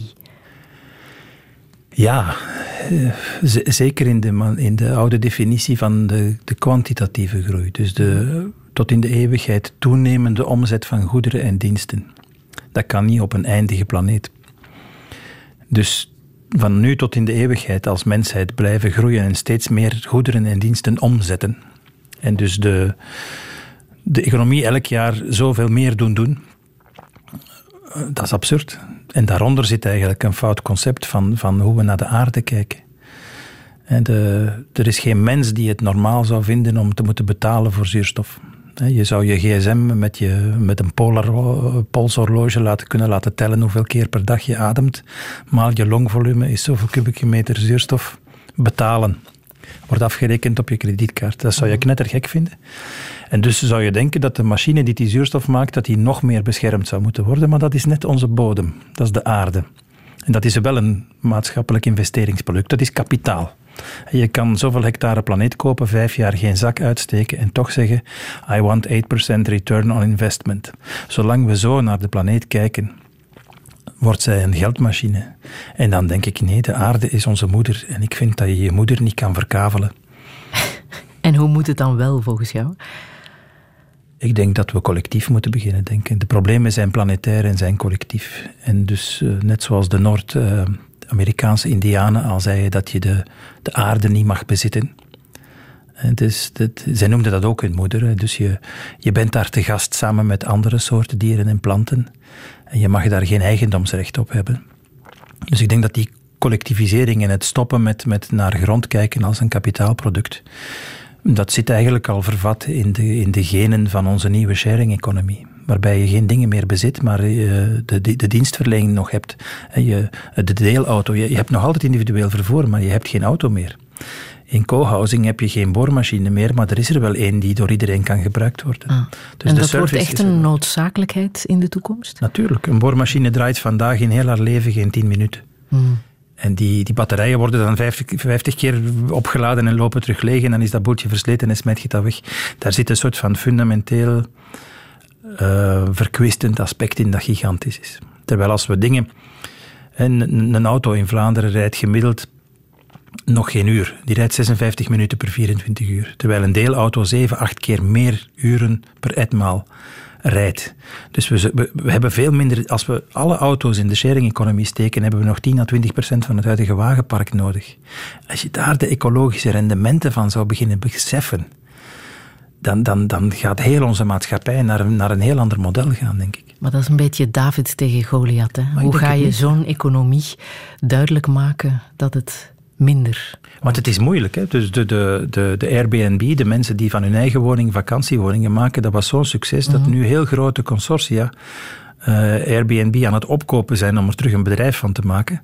En dat er al projecten worden gebouwd, volledig nieuw en leeg. Dat zijn geen private woningen meer, waarin dan zo gezegd Airbnb-hotels worden gestopt. Dus, dus de, de, de economische machine recupereert heel snel en eet die, die, die sharing in eh, in die initiatieven vaak gewoon onmiddellijk terug op. Hè. Dus het is inderdaad moeilijk, ja. Ja. En we maken daarmee onze planeet kapot. Dat is duidelijk, ja. En daar ben je heel erg bezorgd om. Hè? Wel, het hangt ervan af wat je wil vertellen aan je kleinkinderen. Hè. Van, uh, kijk, we, we, zijn in economische groei blijven geloven en de resterende fauna en flora kan je gaan bekijken in de zoo. Uh, de hele planeet is een artificiële ruimte met uh, misschien grote futuristische steden onder glazen koepels, waarin dat we artificieel graan kweken in, op hydrocultuur en waar, waar de natuur gewoon weg is. De mens die zichzelf bewust als toekomstige cyborg, als een technocratische artificiële halve robot. Misschien, misschien is dat onvermijdelijk. Hè? Dat, nu trek ik het misschien wat op flessen, maar het alternatief is dat we, dat we, dat we ons wat nederiger opstellen als onderdeel van een ecosysteem en dat we beseffen dat het een, dat het een wederzijds belang is. Uh Volg jij Planet Earth, de tweede reeks op uh, Canvas van David Attenborough? Ja. Waar ze nu camera's hebben opgesteld, waar je de dieren echt van heel erg dichtbij kunt zien. Ja, dat, ik vind dat een heel belangrijke uitzending die ons de schoonheid toont van hetgeen dat we aan het kapotmaken zijn. Ze mogen het er alleen maar meer bij vertellen. Dat, de, dat ze heel veel moeite moeten doen om die plekken te filmen zonder dat je de, aan de andere kant van het, dezelfde vlakte al de, de, silhouetten van de stad of de rookpluimen van de industrie ziet staan. Mhm. Eh, er is ook een mooie aflevering die in de, in, in de steden over stadsnatuur praat en over dieren die, halfwilde dieren die in de steden leven. Dus ik denk dat dat dat ook wel een teken is, dat dat ecologisch besef wereldwijd overal begint door te dringen. Ik ben alleen bang dat het misschien al wat te laat is hier en daar. Ja. Kunnen we het nog uh, terugdraaien? Misschien wel, maar als we allemaal doodgaan, zal het vanzelf heel snel terug goed gaan. Hè? Het, het cynisme op, op Facebook. Je, bekijken, natuurlijk. je ziet nu op Facebook de eerste cynische uh, posts verschijnen van dat het bewezen is dat sigaretten goed zijn voor het milieu, want sigaretten doden mensen. Dus ik vind dat hoopgevend. Dat dat inzicht, dat dat begin van wij zijn een probleem, dat die menselijke nederigheid van we hebben het recht niet om zoveel te claimen, dat vind ik hoopgevend. Ik vind het alleen pijnlijk dat het op zo'n cynische manier moet gebeuren voor het blijkbaar doordringt. Het is aan uh, de wereldleiders hè, om dat soort problemen groots aan te pakken. En een democratie verdient, krijgt de leiders die ze verdienen. Dus het is ook aan iedereen van ons, vind ik. We mm. krijgen de leiders die we vragen. Hè. En wat denk je dan op dit moment, anno 2017? En als je kijkt naar de, de mensen die nu de macht hebben, de Poetins en de Trumps van deze wereld? Wel, dat is een teken. Ik vind dat Amerika nu gestraft is voor uh, het duurmaken van zijn onderwijs. Bij ons is onderwijs, ook universitair onderwijs, quasi gratis. Daar moet je een half miljoen lenen of je geraakt niet aan een universiteitsdiploma. Dus dat is daar eigenlijk niet zo goed toegankelijk dan hier. En ik vind Amerika eigenlijk intellectueel gezien een half ontwikkelingsland. Ik denk dat opvoeding een van de belangrijkste machines is om planetair uh, een bevolking te krijgen die de juiste keuzes maakt, die leiders kiest, die, die, die wel visie hebben, die wel uh, een, een, een bevolking die, die geen draagvlak geeft, die zal wel foute leiders krijgen of die zal voor een brexit stemmen. Ik denk dat we, dat we zien daar dat we misschien zelfs een stukje het gebrek aan visie dat we in de opvoeding meegeven, dat we daar de rekening van gepresenteerd krijgen. Mm Wat denk jij bij dat soort nieuws? Ja, het slechte nieuws dat we vorig jaar hebben gekregen, de brexit en Trump. Ik hoop dat dat een, uh, een goede koude douche is die ons wakker maakt. Ik denk dat links ook heel veel fouten heeft gemaakt en ik geloof ook niet meer in links en rechts. Hoezo? Ik denk dat dat categorieën zijn die niet meer kloppen.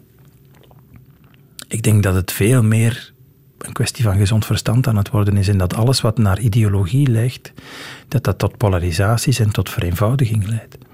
Ik ben misschien wel heel ecologisch, maar zolang kernenergie geen CO2 uitstoot, vind ik het beter dan, uh, dan pellets om mee te verwarmen. Dus, dus uh, ik, ik, ben niet zo zwart-wit aan de ene kant van, van, van de lijn te krijgen. Eh, je moet wel respect hebben voor diversiteit en voor culturen, maar als culturen elkaar niet begrijpen en geen collectief humanistisch samenlevingsproject willen, willen onderschrijven, dan moet je culturen toestaan van elkaar te bekritiseren. En dan mag je dat geen racisme noemen, want dat ras, dat zijn jouw genen, dat is de kleur van je, van je haar en je huid. Dat heeft niks te maken met het waardesysteem waarin je opgevoed bent. En alle waardesystemen hebben goede en, en, en kwalijke trekjes. Dus die waardesystemen onderling elkaar eens kritisch laten bevragen en zeggen we moeten wel zorgen dat we samen goed, goed burgers worden. Om, om, eh, dus die universele verklaring van de rechten van de mens, ik vind dat geen westers, ik vind de verlichting ook geen westers product. Ik vind dat we dat ook leren van een Afghaans meisje van 13 jaar dat als puber verliefd wordt op een Palestijnse jongen. En die zal ook wel gestenigd worden door haar patriarchale cultuur. En daar kloppen ook zaken niet. En dat zit ook in Romeo en Juliet of in de West Side Story. Dus het is in die, in die fundamentele menselijke passie van te, te, claimen van ik wil kunnen zijn wie ik wil en ik wil die universele menselijke vrijheid hebben.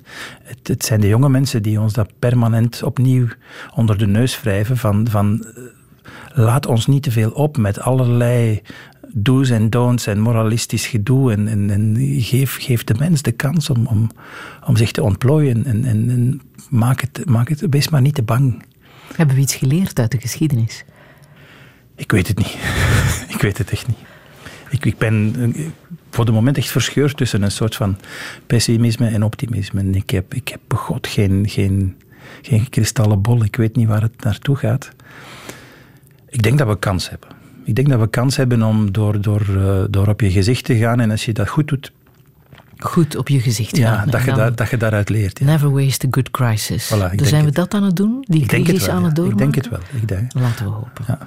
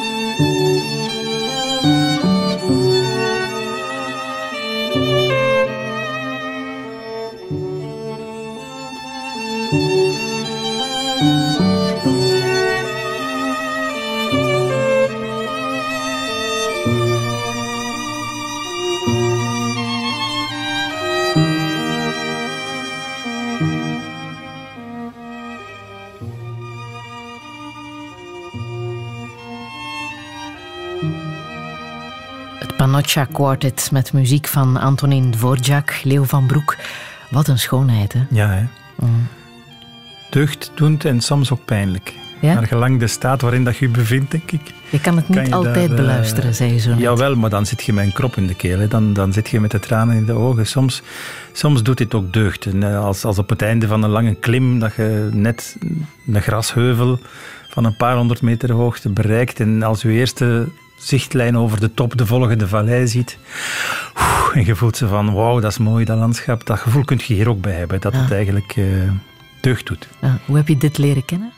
Oh, ik weet het niet meer. Uh, via via, via de radio in de auto soms. Maar ook op momenten dat je, dat je rustig bent in, op jezelf, om het, om het volledig te kunnen horen. En dat je denkt van, oh, die zit... Uh, maar die, bij Dvorak vind ik die, die mix van zijn Slavische roots en dan zijn verkenning van de volksmuziek van de Amerikaanse kolonisten. En zowel dit is het American String Quartet, maar ook zijn negende symfonie, de Nieuwe Wereldsymfonie, die hij ook gecomponeerd heeft na zijn bezoek aan de Verenigde Staten.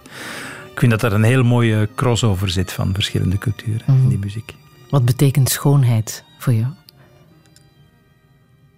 Misschien een van de belangrijkste dingen.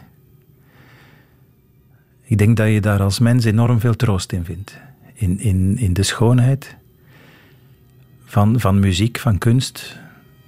De schoonheid als man, de schoonheid van een vrouw of de schoonheid van je partner, naar gelang je geaardheid. De schoonheid van andere mensen, de schoonheid van een moment ook. Ik, uh, ik leef nogal als een mus van moment naar moment, denk ik. Ik ben op zoek naar, naar dingen die intens zijn en die deugd doen of die schuren, maar dan schuren op een manier die, die verheldert en waardoor je dan toch weer dingen ziet en beseft. En dan is het pijnlijke ook wel deugddoend. In de manier dat je denkt van oké, ik heb hier iets uit geleerd, we kunnen op basis hiervan misschien een beetje groeien of iets uh, repareren. Mhm. Is het ook een troost? Ja, enorm. Die zoektocht naar enorm. schoonheid? Ik heb, ik heb ooit een, een interview met Coetzee, de schrijver, die daar ook over ging. Hoe, hoe, hoe schoonheid... De, de, de, is een reeks zelfs, denk ik, geweest op tv over de troost van de schoonheid. Mhm. ik, vond, ik vond daar ook heel veel... Ik heb die niet, spijt genoeg, maar een paar van kunnen zien, maar ik, denk dat we dat nodig hebben. Er zijn mensen die troost zoeken in het geloof. Jij bent agnosticus, zei je al. Maar heb je daar begrip voor? Begrijp je dat, dat mensen geloof nodig hebben, religie nodig hebben? Ja en nee, in de zin van.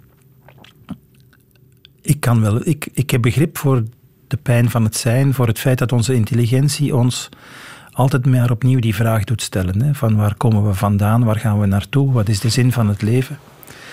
Maar van zodra dat je dat invult met een zelf of door andere mensen geformuleerde veronderstelling die niet bewezen is, vind ik dat je de tover kapot maakt. Je leest veel, hè? Ja. Uit welke boeken heb je, als het daarover gaat, uh, inzichten gekregen? Goh, ik denk dat, dat dat uit een doorsnede is van al die boeken. Ik denk niet dat mijn, mijn agnosticisme in één boek zit. Dat denk ik niet, maar het idee dat, dat met je mond vol tanden staan in de vraag in de verwondering en daarin blijven staan. Ik vind dat dat heel belangrijk is. Mhm. Dus als je. En je hebt geen, niet de liefde of een sterrenhemel nodig of van die eschatologische, chockerende gemoedservaringen. Je kunt dat met een stomme steen in een rivier ook hebben. Of met een stoel. We, we, weten niks. Hè. Er is geen enkele universiteitsprof-collega van mij die zou kunnen verklaren waarom materie andere materie aantrekt. Wetenschap heeft dat gewoon een naam gegeven, zwaartekracht. En ze kunnen die kracht berekenen en daar karambollen mee spelen met satellietjes rond de verschillende planeten. Maar zeggen waarom materie andere materie aantrekt, dat weten ze niet. De wetenschap heeft eigenlijk nog niks verklaard. Heeft verbanden gelegd tussen allemaal dingen die we niet snappen. Dus dat is operationeel. Kausaal zijn er oorzakelijke verbanden gelegd tussen dingen die we niet kunnen uitleggen en andere dingen die we niet kunnen uitleggen. Dus in die zin vind ik het bijna de belangrijkste eigenschap van het universum is dat er nog niks uitgelegd is. En als de Big Bang de verklaring is, waar komt de Big Bang dan vandaan? Dus ik vind dat aanvaarden van het niet weten het begin van alle troost. Hmm. Je hebt uh, Robert Musil gelezen, hè? Ja. De man zonder eigenschappen. Daar zit dat wel in voor een stuk, ja. Oh. Inderdaad, de eeuwige twijfelaar die, als hij uh, Robert Musil schrijft, uh, in, in, in, in dat personage een, een beetje een, een, cynische stokenbrand die in de, in de burgerij van Kakanië, eh, een beetje een metafoor voor de Dono-monarchie, voor de oorlog, Uh, elke, elke conversatie van militairen en politici en het establishment waar hij bij betrokken is, begint hij onmiddellijk het tegendeel te verdedigen van wat iemand zegt. Bijna als een soort van intellectuele oefening om te kijken wat er allemaal niet klopt in wat mensen voor waar aanhouden. En dat vind ik eigenlijk, dat zit wel een beetje in mij ook, van, van alles wat ik hoor, te zeggen, ja maar ja, het tegendeel is eigenlijk ook een beetje waar. wees maar, wees maar uh, voorzichtig met het, het, te snel loslaten van je onzekerheid. En wat heb je onthouden uit uh, East of Eden van uh, Steinbeck? Um, dat, je, dat je mensen niet mag onderschatten. En dat is eigenlijk met als achtergrondverhaal de kolonisering van, van Noord-Amerika. Het verhaal van een, een, huisknecht, een Chinees, Lee, die in de Trask family uh, als bijna onzichtbare keuken, keukenpiet mee in de familie kookt en, en, uh, het huishouden doet. En dat blijkt een zeer belezen intellectueel te zijn die alle verschillende Bijbelvertalingen vergeleken heeft en die daardoor eigenlijk een, een fundamenteel uh, vraagstuk uit de christelijke moraliteit op tafel legt. Van, van uh, heb je als mens de plicht om nog inspanningen te doen of maakt het niet uit? Als je zondigt of niet, je krijgt toch vergiffenis. En je zal dus altijd verlossing krijgen of is het je zal misschien verlossing krijgen als jij erin slaagt om je engagement waar te maken. En hij komt tot de conclusie dat het die misschien is, die in de meeste Bijbelvertalingen niet meegenomen is.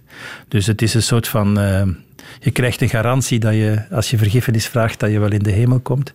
En dus die Chinees in dat boek zegt van, daar zitten we serieus naast in onze westerse moraal.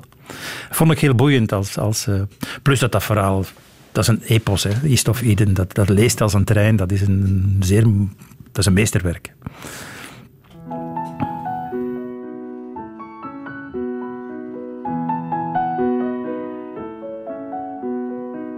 Lieve Jacoba, het regent en de mensen slapen zo diep en zijn de legende vergeten van God die de wereld schiep.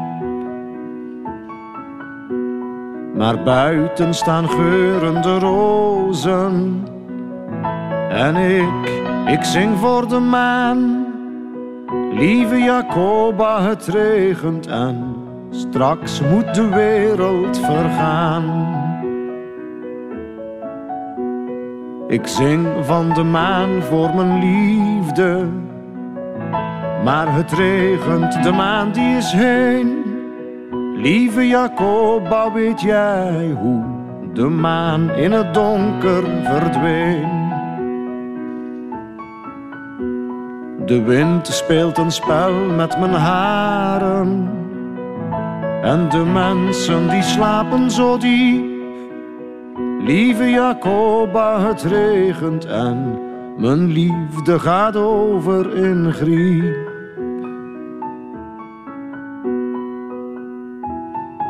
Mijn liefde gaat over in griep. Zo eindigt dit nummer van Chris de Bruyne, Lieve Jacoba. Leo van Broek, waarom is dit nummer een van jouw favorieten? Die laatste zin. Mhm. Het begint zo romantisch en zo mooi met die piano en je bent zo in vervoering. En hoe, hoe kan je harder op, op je nummer gezet worden dan met die laatste zin? Hè? Mijn liefde gaat over in griep. En wat voor betekenis zit daarachter volgens jou? Het is een les, hè, dat, we, dat we altijd projecties hebben, verwachtingen, hoop, de eeuwige liefde, het grote geluk. En dat gaat altijd over. En daar wordt zelden op een, op een, op een compassionele manier over geschreven. En die compassie zit wel in dat nummer, vind ik hier. Er is een soort van omarming van de, de mens in zijn arme menselijke conditie, die keer op keer opnieuw het geluk zoekt en het niet vindt en moet herbeginnen. En uh, ja, dat, dat, ik, vind, ik vind dit een pareltje van, van, van Vlaamse kleinkunstmuziek. -hmm. Heb jij geloofd in de eeuwige liefde? Ik denk dat we dat allemaal, zeker onze generatie, die is daarmee opgevoed. Hè, met Walt Disney, met de prins en de prinses. En ze leefden nog lang en gelukkig. En dus dan ga je daar ook een aantal keer voor tot je ontdekt dat die dingen uh, vaak toch uh, niet blijven duren of, of veranderen. Mm. Niet meer. Niet meer uh, want een deel ervan, van, van, als, als je geluk hebt, blijft een stukje vriendschap en een stukje liefde wel. Ik heb met al mijn exen hele goede contacten nog altijd. Ik ga er nog altijd mee, mee wandelen, mee eten, mee, mee op reis soms zelfs. Dus, Vind je belangrijk? Ja, bedoel, je, je kan toch moeilijk zeggen tegen iemand: eh, Jij bent het einde van de wereld voor mij, ik vind dit heerlijk, ik wil met jou trouwen en altijd samen zijn. En als dat dan uitsterft, ga je die mens toch niet plotseling een slechte mens. Je, je, je gebruikt dingen op tot ze, tot ze blijkbaar niet meer, niet meer voort kunnen. Er zijn dingen die verslijten, die, je verandert zelf, maar andere mensen, mensen veranderen. Je bent niet meer de persoon van zes of van tien of van twintig jaar geleden. Je hebt andere verwachtingen. Als je met die verandering niet om kan, dan zit je eigenlijk al op voorhand in een verliespositie. Dan heb je geen kans. Maar sowieso denk ik, hè, ik heb het al in het begin van de uitzending gezegd, mijn boetade is, je hebt geen kans, dus grijp ze. Dus ik vind dat die, net zoals sterfelijkheid het leven pas echt boeiend begint te maken, is de onmogelijkheid van de liefde voor mij de grootste reden om er toch aan te beginnen telkens. en wat is dat volgens jou, liefde? Ik denk dat dat echo's ontmoeten is, resonantie of mooie momenten delen samen. Boeiende mensen ontdekken. Uh, ja, als je in elke vezel voelt van nog van dit, hier wil ik nog wel, wel mee doorgaan. En dit, dit boeit me. En, en, je, je hoort en je voelt ook van de andere kant dat dat wederzijds is. Dan, en dat is een continuum. Dat zijn soms vriendschappen, soms zijn dat liefde, soms zijn dat dingen tussenin. Het is, we, we, kijken dat altijd als het is aan of het is af. Ik, ik, ik, ik geloof dan niet dat dat allemaal zo simpel en zo zwart-wit is. Of niet meer. Of niet meer is. Ik denk dat ook met, met mensen waarbij dat je dan zegt, oké, we zijn misschien niet meer het klassieke samenwonende koppel, maar dat je, dat je op heel wat domeinen nog heel veel voor elkaar blijft betekenen en dat je dat ook kunt onderhouden. En, en hoe zie jij je dan zelf uh, op dat vlak ouder worden? Je bent toch alleen. Ik heb ooit gelezen in sommige boeken en gedichten dat de grootste eenzaamheid zich in een koppel s'nachts op de rand van de matras voordoet als je naar het plafond ligt te kijken en je al drie jaar niet meer vrijt. Dus ik denk niet dat de, relatie of het huwelijk de beste verzekeringspolis is tegen eenzaamheid. Binnen huwelijken is de eenzaamheid volgens mij vaak veel groter dan wanneer je een mooi en rijk gevuld netwerk van vrienden en vriendinnen en, en allerlei graden van contacten en intimiteiten hebt. Ik denk dat het gewoon niet meer zo simpel is vandaag. Je leest ook heel veel boeken over de liefde. Hè? Ja, de grootste, ja. meeslepende liefdesverhalen, die, die ja, lees je ook wel. L'amant sans domicile fixe, L'amante senza fissa dimora van Frutero en Lucentini vind ik een van de mooiste. Dat is eigenlijk een verhaal van, van uh, de wandelende Jood, die in Venetië, die dus gedoemd is om levenslang op de aarde te blijven zwerven en hij mag zich niet hechten aan mensen. En een, een, een specialist die voor Sotheby's of Christie's werkt en die schilderijen moet komen schatten in Venetië, wordt verliefd op hem. En, van zodra men dat ontdekt, moet hij weg. Hè. Hij moet zich, dus de engelen komen hem dan op het einde van het verhaal. Dat zijn dan een soort van albino's eh, in, in de lange, lange regenjassen die hem komen kidnappen. Uh, maar dat is een heel mooie, dat is tegelijk, net zoals ook het, het uh, het ongrijpbare meisje van Vargas Llosa is ook zo'n verhaal van, van tegelijk een eloge aan, aan de liefde. Die durft toch over de onmogelijkheid van die liefde spreken tegelijk. Dus die, die, twee, die twee kanten van dezelfde medaille, die, die moeten wel volledig ik, ik, apprecieer het als die, als die juist belicht wordt. Dat, ah. daar, dat daar niet te veel suiker en Disneyland in zit. En de brievenroman Les Liaisons Dangereuses? Man, wat, wat een... Ja, ja, ja. dat, dat, daar, daar ben ik van geschrokken. Hoe je eigenlijk, uh, ik denk dat die man dat zelfs geschreven heeft aan het front. Chodelo Laclos. Mm -hmm. Hoe, hoe je erin slaagt om de complexiteit van, van zowel relaties en in dat geval ook, ook wel van een aantal nogal, nogal vernietigende menselijke machtsspelletjes tussen, tussen een aantal adellijke mannen en vrouwen neer te schrijven als een collage van brieven die mensen aan elkaar schrijven. Dat, uh, dat vind ik op zich een literair meesterwerk, als je, als je dat op die manier kan. Mhm. Is de liefde voor een kind uh, onvoorwaardelijk? Ik denk het wel, ja. Ik vind dat uh, een van de belangrijke momenten in mijn leven is de geboorte van mijn zoon, ja. Dat, uh, en hoe was dat? Ontredderend mooi. Dan, dan, dan, dan sta je echt met je mond vol tanden. Dan heb je het even niet meer. En dat gaat niet weg. Dat verandert natuurlijk. En elke ouder heeft een moment dat je zo geïrriteerd bent door wat je kleine heeft uitgespookt, dat je ze wel achter het bankpapier zou willen plakken. Maar fundamenteel gezien uh, zit, ben je daar geraakt voor de rest van je leven, denk ik. Ja. Waarin lijkt hij op jou? Goh, dat weet ik eigenlijk niet. dat weet ik niet. Nee? Nee. Misschien is het goed dat je, als je op de berg zit, dat je de berg niet ziet. dat ik dat nog niet weet. Hij is ook genoemd naar een romanfiguur. Ja, ja, ja. Hij heet Max. En, ik was toen, uh, een paar jaar daarvoor, net klaar met de roman De Ontdekking van de Hemel van Harry Mulisch. Heeft eigenlijk niet zoveel te maken met, met geloof, maar dan wel met, met de, de, de, die eeuwige wens van de mens om te ontdekken hoe alles in elkaar zit. Hoe, het universum zou kunnen uh, zin kunnen krijgen. Dat zit daar wel achter. En de twee personen, de hoofdpersonages zijn Max en Onno.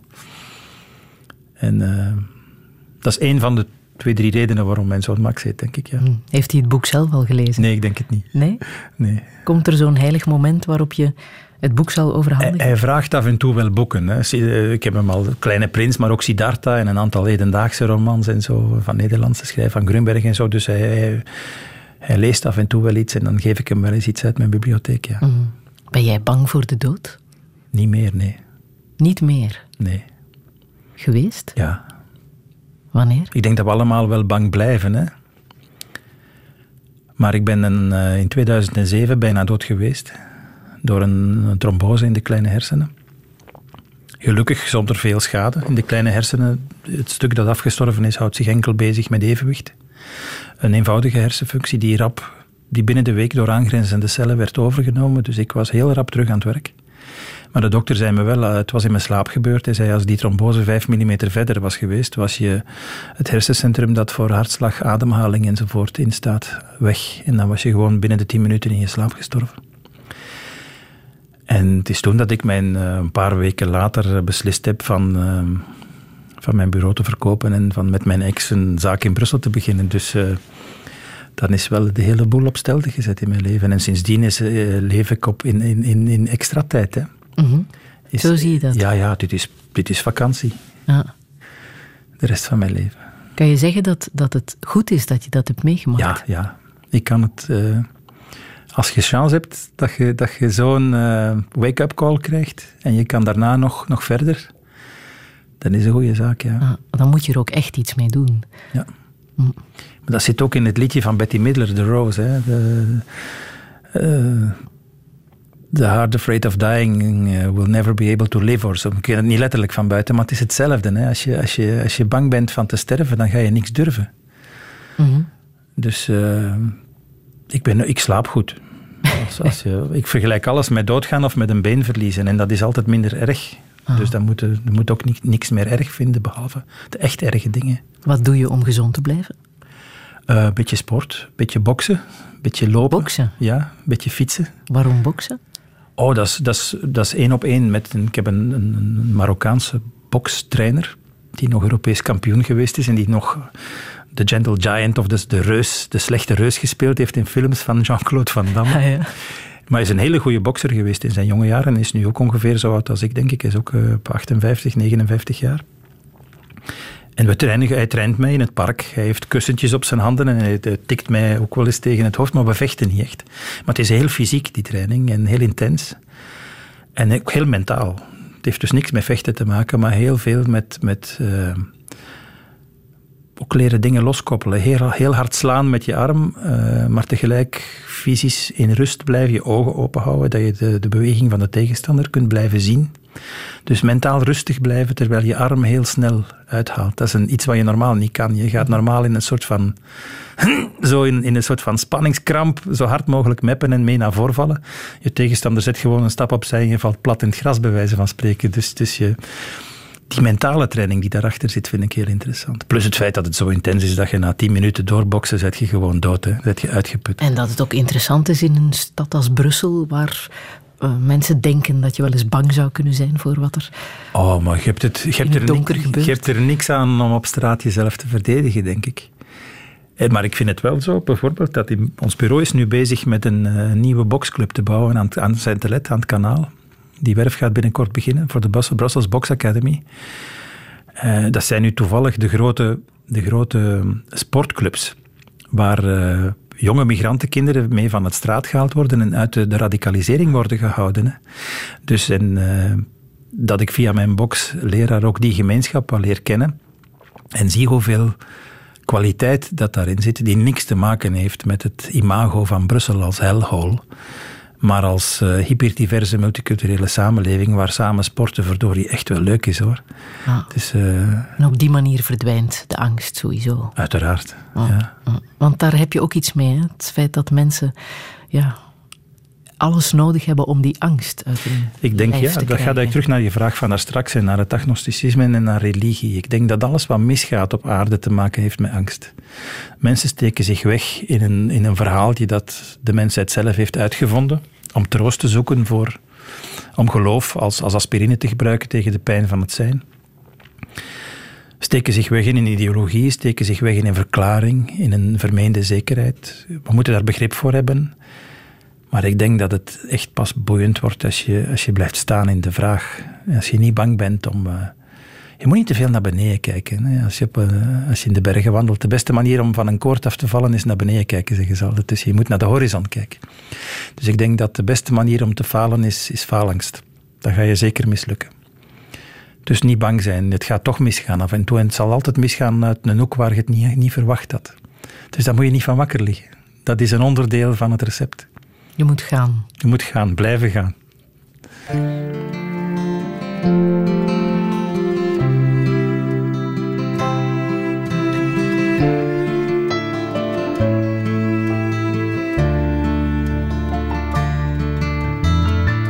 It's a simple song for simple feeling. You see the moon and watch it rise across the continent. The night bird sings, and somewhere someone hears its cry.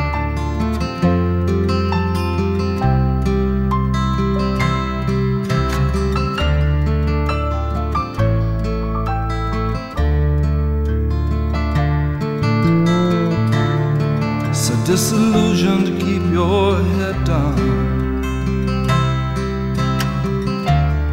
If you do, they'll never know. You'll have no answers to their questions. And they will have to let you go. In disenfranchised revolution. Take away by right what's yours and make you martyrs of your own cause when they don't know what cause it's for. And all deserted stand alerted. Love you when you're all alone. But you find a red rose in the morning light. You wait the night and find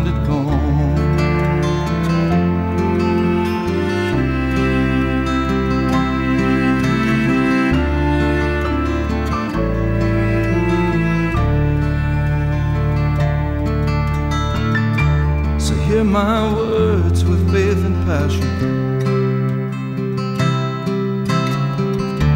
For what I say to you is true. And when you find the one you might become,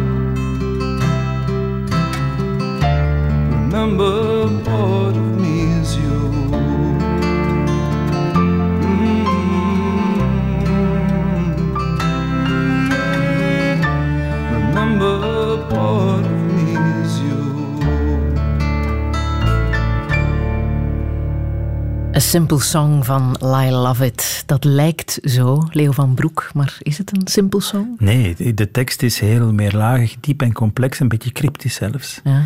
En eh, ik heb er op internet wat over opgezocht. Je vindt er eigenlijk niet veel sluitende verklaringen voor. Ik denk dat het een heel mooi gedicht is. Uh, er zit natuurlijk wel een stukje de disempowered, de disenfranchised. Dus, dus er zit wel wat, uh,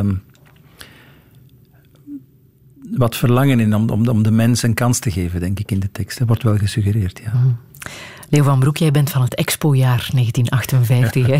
Misschien is dat wel uh, het geheim waarom je architect uh, bent geworden. En een grote fascinatie hebt voor het atomium. Hè? Dat is toch zo? Langs alle kanten gefotografeerd met je vintage fototoestel.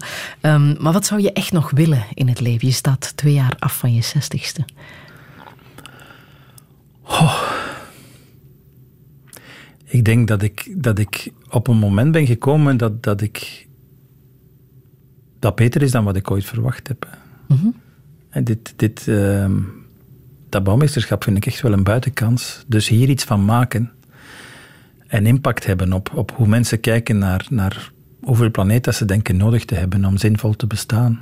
Daar vragen bij te kunnen stellen en een paar stenen in de rivier te mogen verleggen om, om, om op langere termijn als mens, wat, dat, wat kan je meer wensen als mens dan hier geweest te zijn een aantal jaren en iets gedaan te hebben dat betekenis had en een klein verschil heeft gemaakt. Ah, maar je hebt maar vier jaar de tijd hè, als Vlaams ja, nog maar drieënhalf nu al ja. Dus, dus maar uh, daar zal ik al heel content mee zijn en een aantal mooie momenten meemaken nog met mensen.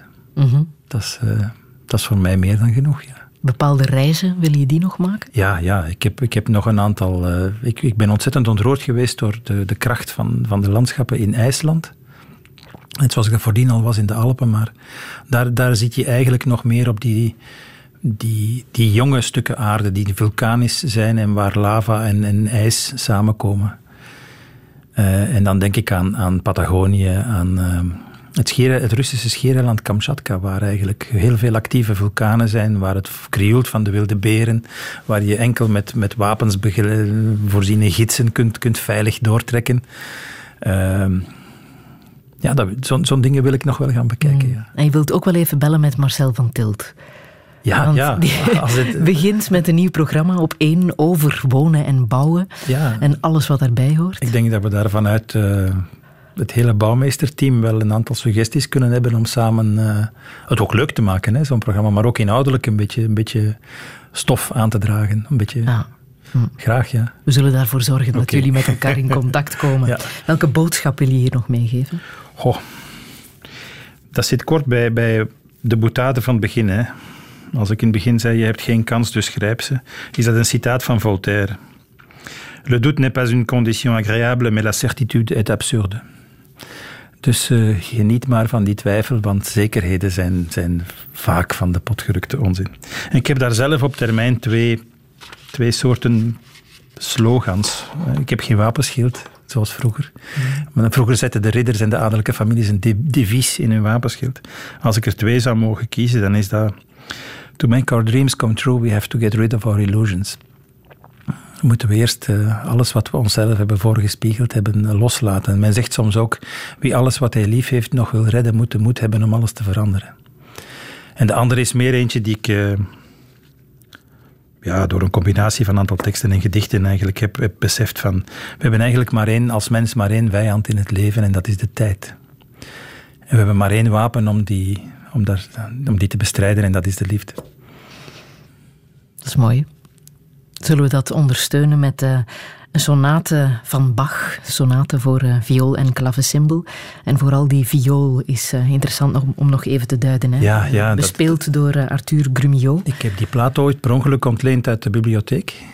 En nooit Lang meer teruggebracht? Een cd, jawel, teruggebracht. maar dan nadien toch ook gekocht omdat ik daar ineens een, een viool is normaal een snerpend, ijl uh, instrument dat in de handen van een beginner op kattengejank lijkt. En dat ding klonk zo warm dat had bijna bastonen van, van een altviool of een cello. En dat was zo fluwelig en mooi dat ik dacht, dat kan geen normale viool zijn.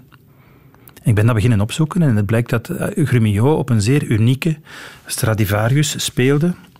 Ehm, de, de, Stradivarius de General Dupont uit 1727, die bij de dood van de Gurmillot een aantal jaar geleden verdwenen is. Die in de handen van een Chinese verzamelaar is gekomen en onlangs terug opgedoken is. Die heeft hij dan uit ontleend aan een nieuwe topviolist die daar nu op speelt. En dat moet je maar eens opzoeken. Dat is een verhaal op internet dat de moeite is om te lezen. Ja, en die Grumillot misschien ook te weinig bekend. Hè? Te weinig bekend. Een van de beste vioolspelers ter wereld en dat is een Belg. Ja. We moeten op dat stuk toch in onze geschiedenis hebben we ook nog een aantal, een aantal helden zitten op dat vlak die, die wereldfaam verdienen. Ja, laten we hem hier alle eer aan doen.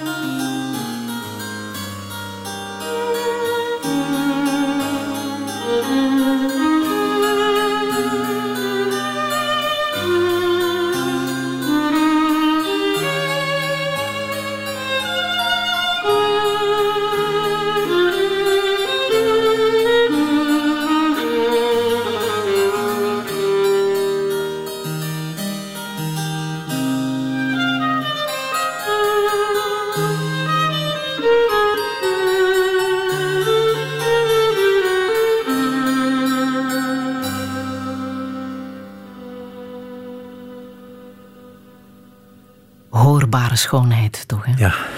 Je hoort echt dat dit een, uh, ja, bijzondere viool is. Ja, ja, ja. En het is, het is letterlijk hartverwarmend. Het, is, het is opnieuw troost. Hè? Mooi om dit jaar mee te beginnen, 2017. Heb jij goede voornemens? Uh, ja, zoals veel mensen, een paar kilo's vermageren. de feestdagen maken altijd een beetje, een beetje schade op dat vlak. Met te veel eten. En zeker nu dat ik ziek was, heb ik niet kunnen sporten. En uh, voor de rest een, zo goed mogelijk mens zijn, zeker, wat dat ook mogen betekenen. Laten we dat allemaal proberen in 2017. Ik wil jou hartelijk danken voor uh, dit gesprek, Leo van Broek. Ik zet alle info zo meteen op onze website radio1.be. En volgende week verwacht ik hier uh, de directeur van de Bond zonder naam, en dat is Annick Gavrilakis. Herbeluister dossier via de podcast Radio Plus en radio1.be. Radio 1